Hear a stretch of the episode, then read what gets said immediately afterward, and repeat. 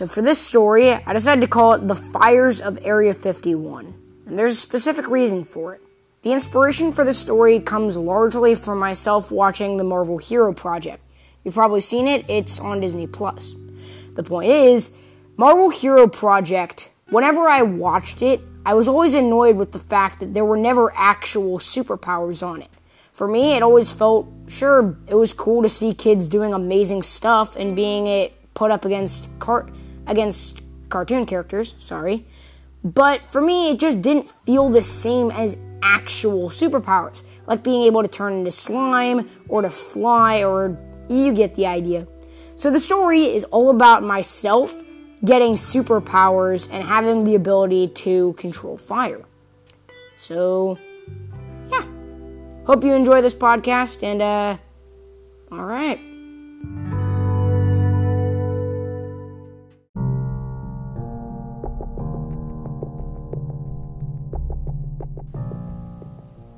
Prologue.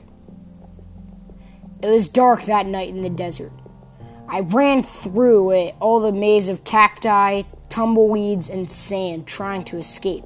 Stumbling, I turn and throw a fireball back at the three mysterious people over on the horizon. They all eh, held up giant shields and blocked the fireball. Getting to my feet, I kept on running until finally I hit a giant ravine and a closed off area. I was trapped. The three attackers surrounded me and all charged up strange guns. I turned around and, frowning, I ignited into flame and flew towards them, my fiery armor glowing red hot. The attackers seemed to understand what was going on, and they all sprinted towards me, weapons ready. It was summer vacation. Everything was slow and calm, as usual. Me, I was pulling weeds. I worked two hours a day pulling weeds on my driveway to earn $500 by the end of the summer. So, while most other kids my age were sleeping in, watching TV, or playing video games, I was up at 7 a.m. pulling weeds. Actually, sleeping in probably seemed more likely, but that depended on the type of scenario for me.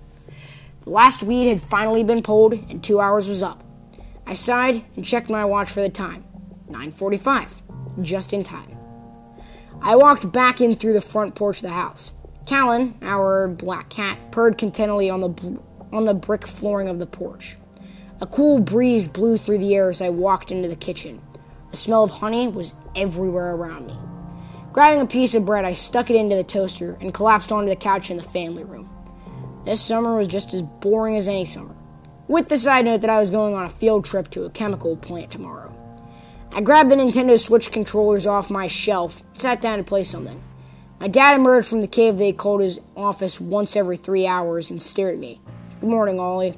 Morning. I was too tired to even turn and look at him. Ben and Emerson, my two younger brothers, came charging downstairs. Em's yelling, Ben holding a Nerf gun high above his head and screaming bloody murder. I sighed and turned off the TV. Even video games seemed too boring. The summer seemed to last forever, and it wasn't going anywhere. I walked up to my room and looked out at the backyard. Seven acres of land. Wide, flat land. Just like a void. I collapsed once again onto my bed, and pulling the sheets up over my head, I quickly fell asleep. Somehow, through an unexplained phenomenon, when I snapped awake, I checked my watch. The clock read 5:30 a.m. I didn't realize that I had slept through the entire day. I was feeling a bit hungry, so I hopped out of bed and put on my jeans, gray hoodie, and hat. Walking down the stairs, I also uh, checked my watch. It told me that the field trip was just today. Grabbing my bag, I grabbed a small granola bar out of the kitchen and walked toward the road. Since the chemical plant was a long way away, I had to get up early and then ride on the bus there. My parents had already agreed for that, which was why they were still asleep even though I could only see the outline of the mountains behind my house, the bus's headlights blasted through the darkness, blinding me. The bus doors opened with a hiss, and walking across the road, I hopped up the stairs, still blinking. All the children who were on board were clearly the ones who had signed up for the field trip, and I, let me tell you, some of the kids looked like they'd spent the night on the bus. I sat down next to my friend Sam. He stood out from the group because of the fact that he was looking on his phone at something. The light pretty much illuminated him and made him look like a ghost. Sitting down next to him, the bus started up and rolled away from home. I sighed and rolled over towards him. The chemical plant was massive, and even as we walked through the gate, Sam and I exchanged thoughts about things that had happened recently. It was what we always did. I always thought that the Marvel Hero Project was boring. Sam looked up. What makes you say that? I sighed. Why can't there be kids who have actual powers? Sure, it looks cool to see a kid clean up the roads of New York, but I don't know. I guess it just doesn't feel the same to me. Sam nodded and then looked up. Oh, hey, we're here. I looked up and I saw giant tanks with multicolored liquid lining the walls and flowing through tubes. Now, this, the tour guide said at the front of the line, is our most recent project, and it's still under development. He motioned toward a weird helmet sitting on a pedestal. It allows any one of you to experience an element of nature. Does anyone like to try? Everyone pushed to the front to raise their hand. Me? I wasn't like anyone else. I slimly looked down at the ground, kicked a small rock, and then started to look at one of the signs on the containers. Apparently, the tour guide noticed me, the only person not raising my hand. How about you, young man? Everyone turned to look at me. Staring up at the tour guide, I shrugged and walked over toward the helmet. Two men appeared out of all the workers running around, and they locked me into place. The helmet was put on my head, and the tour guide whispered, Don't worry, it's completely safe. We've tested this before. And I closed my eyes. At once, I saw every element flash before my eyes water, earth, ice, lightning, fire, wind, nature, and all the other ones that you can name. My mind was focused solely on fire. It was always interesting to me. It could create, but it could also destroy. It was there long before anything else. Suddenly, I heard screams from the crowd. Everyone was pointing up. Yanking off the helmet, I looked up and saw one of the containers tipping over.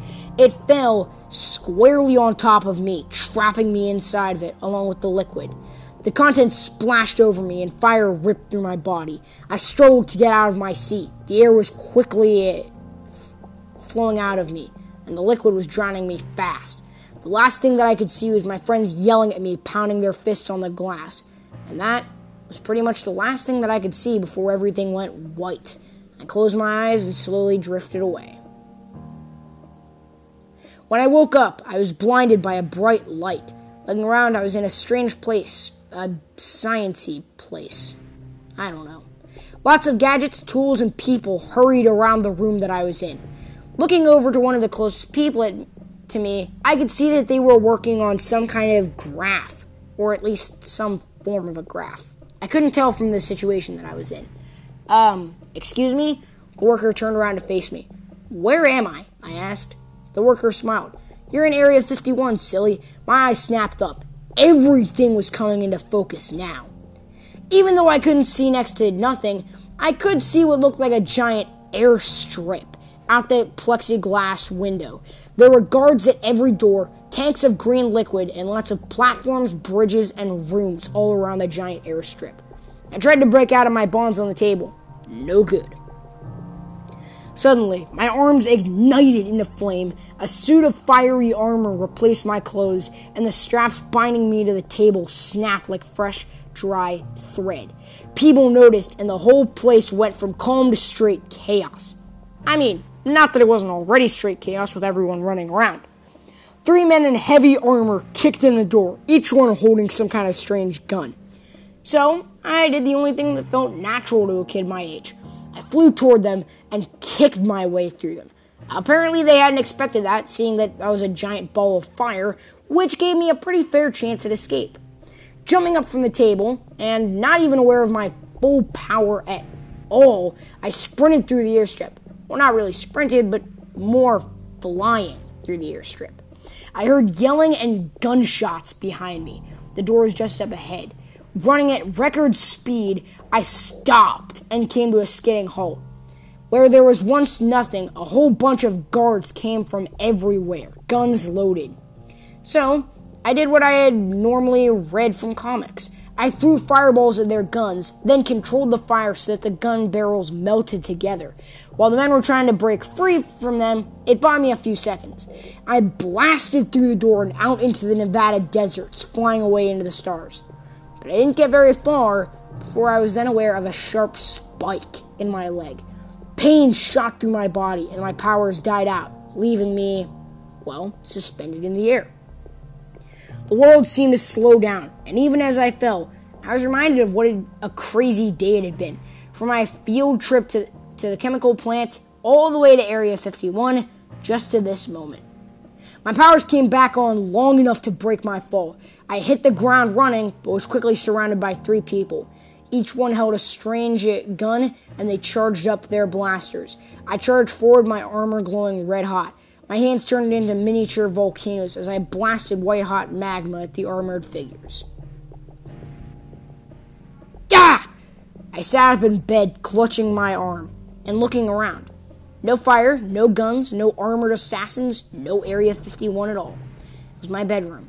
Safe, normal bedroom with Legos, clothes, and all kinds of posters on the walls. I looked out the window, sitting up. The seven acres were still there. I sighed and looked in the mirror. Nothing had changed about me. No marks, no battle scars, no eyes missing, no nothing. I smiled and turned to walk away. Nor did I know it, but even as I turned around, a tiny spark flew out of my finger and onto the wall. I sat down on the porch. Callan jumped up into my lap and instantly fell asleep. I smiled and thought that even if it was real, I would only use my powers for good in any situation. That and to help with the weeds each morning, pulling them out and then burning them. But even if my powers were real, I had a good down to earth name Nitro Kid. It was short, direct, and surprisingly catchy. I was impressed with my own work. This world was a crazy one, no doubt, but I would at least try my best to make it better. And unlike those kids at Marvel Hero Project, I for once had actual superpowers. This was the best way to spend my summer, if it was anything more.